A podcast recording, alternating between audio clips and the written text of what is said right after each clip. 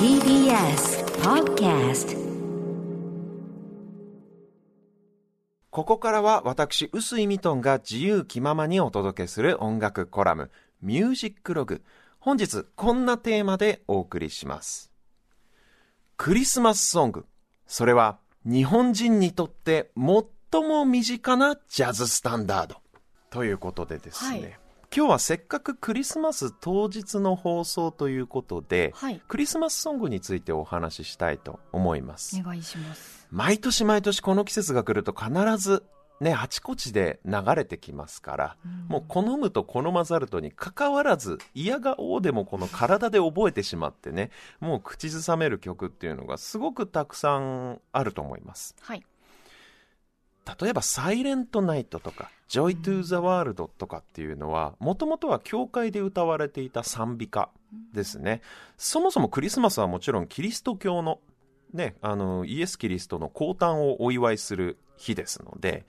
まあ、ミサで歌われていた古い曲が、古い賛美歌がそのままクリスマスソングとして定番化したっていうパターンはもちろん多いんですけど、はい。それ以上に非常に多いのが1930年代から60年代にかけてアメリカのポピュラーミュージックの全盛時代に書かれた曲たち。っていうのははいこれ非常に多いんですよ、今これバックグラウンドで流れているビング・クロスビーがヒットさせたホワイトクリスマス。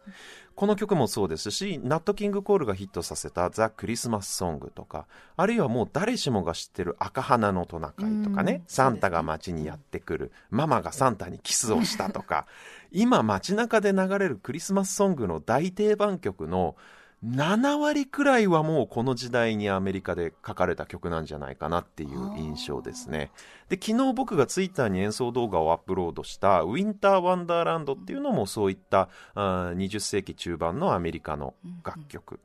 で、どうしてこの時代、この国でこれほどまでにたくさんのクリスマスソングの名曲群が生まれたか。はい。気になります。この話をするにはいわゆるジャズスタンダードっていうことについて話をまずしないといけなくて、ジャズスタンダードって何かっていうとその名の通りジャズの世界でよく演奏される定番曲のことなんですね。うんでまあ世界中のミュージシャンによって繰り返し繰り返し演奏されていろんな人のバージョンがあってあるいは歌い継がれてきているジャズの名曲たちなんですけどはい。今スタンダードとして残っている曲っていうのはこれまあ音楽好きの方なんかだとご存知の方も多いと思うんですが実はもともとはミュージカルだったりオペラあるいは映画のために作られた曲っていうのが非常に多いんですよあ、。そうなんですか。で例えば「へーオーバー・ザ・レインボー」とかあね、サマータイムとか、ムーンリバーとあ。かね、うんマイ・ファニー・バレンタイン、酒とバラの日々。なんかこの、いわゆるジャズの土定番曲って、これみんなミュージカルや映画のために書かれた曲たちなんですね。で、この今挙げたような、まあ、オーバー・ザ・レインボーだったり、ムーン・リバーだったりっていうのも、まあ、20世紀中盤に書かれた楽曲ですね。アメリカがとにかく経済的に一番豊かで上り調子だった時代のもの、音楽に限らず映画とかミュージカルなんていう大衆文化がもうまさに花開いた時代で日本でいうと元禄文化みたいな江戸時代のね。あそれで映画とかミュージカルがこの世の中で大ヒットする上で欠かせなかった非常に大きな要素っていうのがこの誰でも誰にでも覚えやすい美しいメロディーを持ったテーマソングっていうのはこれ非常に重要だったわけですよ。でこれって早い話タイアップなんですよ。日本でもあるじゃないですかあの月9の主題歌が必ずミリオンセラーになるとか CM ソングに使われる曲がもう大ヒットするとかそういう時代がまああったわけじゃないですか、はいはいはい。これと図式として全く同じで例えばこの時期必ずかかる山下達郎さんの「クリスマスイブ」という曲ありますよね、うんあね。あれももともと JR の CM ソング。牧瀬里穂さんがクリスマスプレゼント抱えて 駅構内を猛ダッシュする、ねうん。あの CM ってやっぱりセットだったからこそ時代を代表するね、名曲として人々の記憶に残ったっていう側面も少なからずやっぱあると思うんですよね。懐かしの J-POP の大ヒット曲っていうのがそういったテレビドラマだったりテレビ CM だったりと常にこのセットになって記憶に皆さんの記憶に残ってるっていうケースもすごく多いと思うんですが、ジャズスタンダードっていうのも実はそれと全く同同じことなんですよ。うん。で、ジャズっていうと、普段ジャズを聴かない人からすると、なんて言うんだろう、ちょっとクロート向けっぽい、小難しい音楽なんていう風に思われがちなジャンルだったりするんですけど、なんてことはない、その大抵の場合モチーフになっているのは、誰しもが知る流行歌なんですよ。ジャズ語ですか？そう。モチーフになってる曲っていうのがね。じゃあなんでジャズマンたちっていうのが、その流行歌をテーマにして、えーまあ取り上げるのかうんうん。っていうことなんですけど、一口にジャズといっても、本当にいろんな時代でいろんなジャズがあって、うん。で、またね、この、こんなのジャズじゃねえとかっていう原理主義者と、この革新主義者との戦いみたいなものもあるんで、例えばこの間の M1 でこんなの漫才じゃないとかなんかそういう話題が必ず出るじゃないですか。ね。あれと全く一緒で、やっぱりある程度様式美みたいなのもある、この、ね、伝統芸能みたいな側面があるんで、はいまあそこにちょっとこの短時間の音楽コラムであんまり足突っ込みたくないなっていうのが正直なところなんですけど、まああんまりこの誤解を恐れずにね、端的に言うと、ジャズってまあ、基本的にはアドリブ。即興で何かをするっていう音楽なわけじゃないですか。はいそうなってくると、元のテーマがみんなが知ってる、誰しもが知ってるメロディーじゃないと、逆にどっからどこまでがその人のアドリブかってわからないじゃないですか。確かに。みんなが知ってる Over the Rainbow なら Over the Rainbow っていう曲をその人なりにこうアドリブを聞かせて即興でいろんな展開をさせて崩していくからこそ、あ、あの曲をこういう風にこの人は演奏するんだっていう発見が、その人の個性がそれで表現できるわけなんですよね。だからこそジャズマンたちは世の中的に大ヒットした流行歌をわざわざ取り上げるわけなんですよね。で、これって実はでもジャズに限らずで、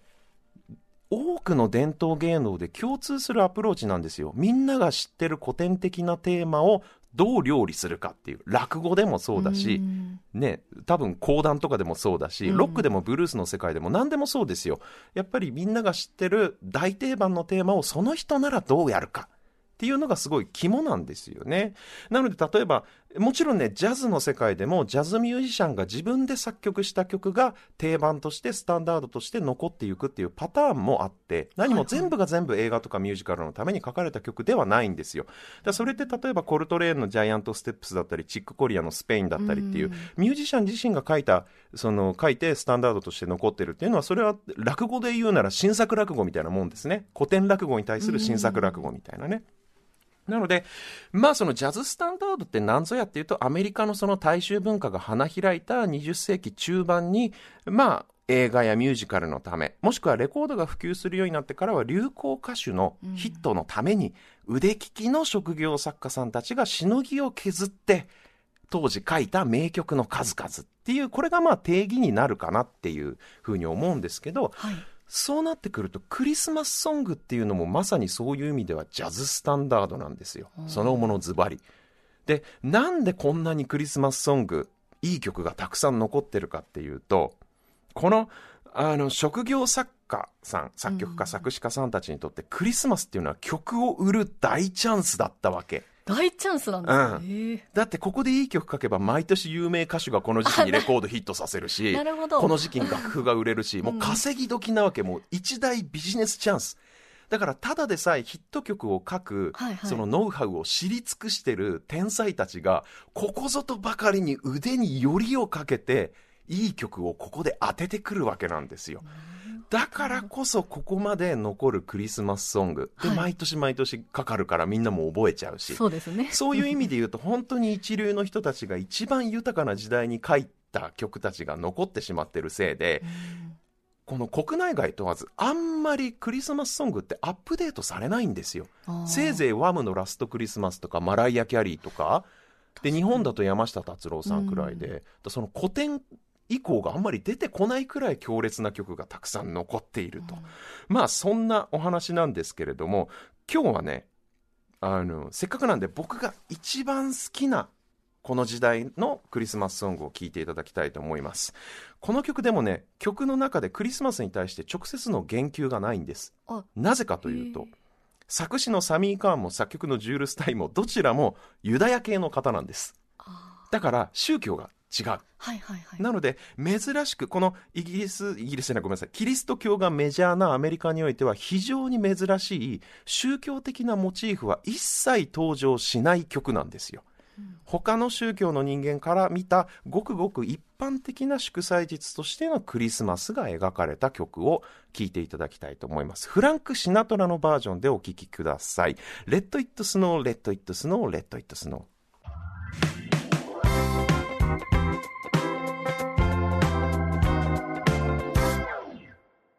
お送りしたのはフランク・シナトラのバージョンで Let It Snow, Let It Snow, Let It Snow でした。きのこさん聞いたことあったでしょこれ。はい、あ何度もあります。ねえ、はいクリスマスソングってこうやって誰しもが一度は耳にしたことがあるという曲が多いですよね。